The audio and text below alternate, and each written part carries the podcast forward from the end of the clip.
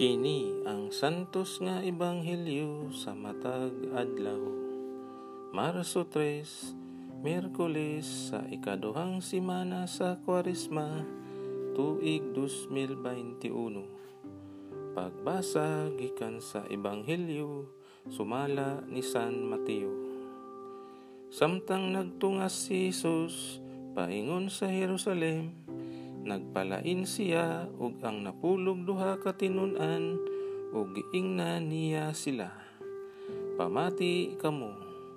Nagpadulong kita sa Jerusalem ug didto ang anak sa tawo itugyan ngadto sa kadagkuan sa mga pari ug sa mga magtutudlo sa balaod.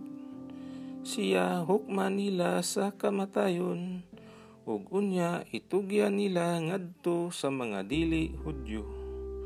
Bugal-bugalan siya ug latuson ug ilansang sa krus. Apan sa ikatulo ka adlaw banhawon siya.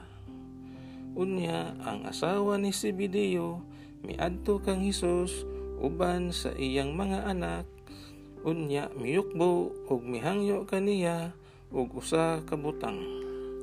Nangutana si Jesus kaniya, unsa may imong gusto. Siya mitubag, isaad ka nako nga kining duha ko ka anak, palingkuron mo sa imong tuo ug sa imong wala kun maghari ka na. Si Jesus mitubag kanila, wala ka mo masayod sa inyong gipangayo.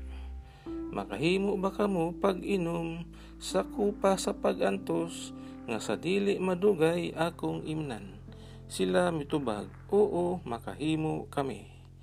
Si Jesus miingon kanila, Kamu makainom gyud gikan sa akong kupa, apan wala ako'y katungod sa pagpili kung kinsa ang palingkuron sa akong tuo ug sa akong wala. Kining mga dapita, alang lamang ni adtong giandaman ni ini sa akong amahan.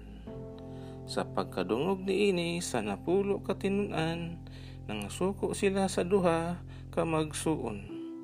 Busa gitawag ni Hesus silang tanan og giingnan. Nasayod kamo nga ang mga namunuan ni ining kalibutana nagpahawod-hawod ug ang mga kadagkuan hangul ug gahom.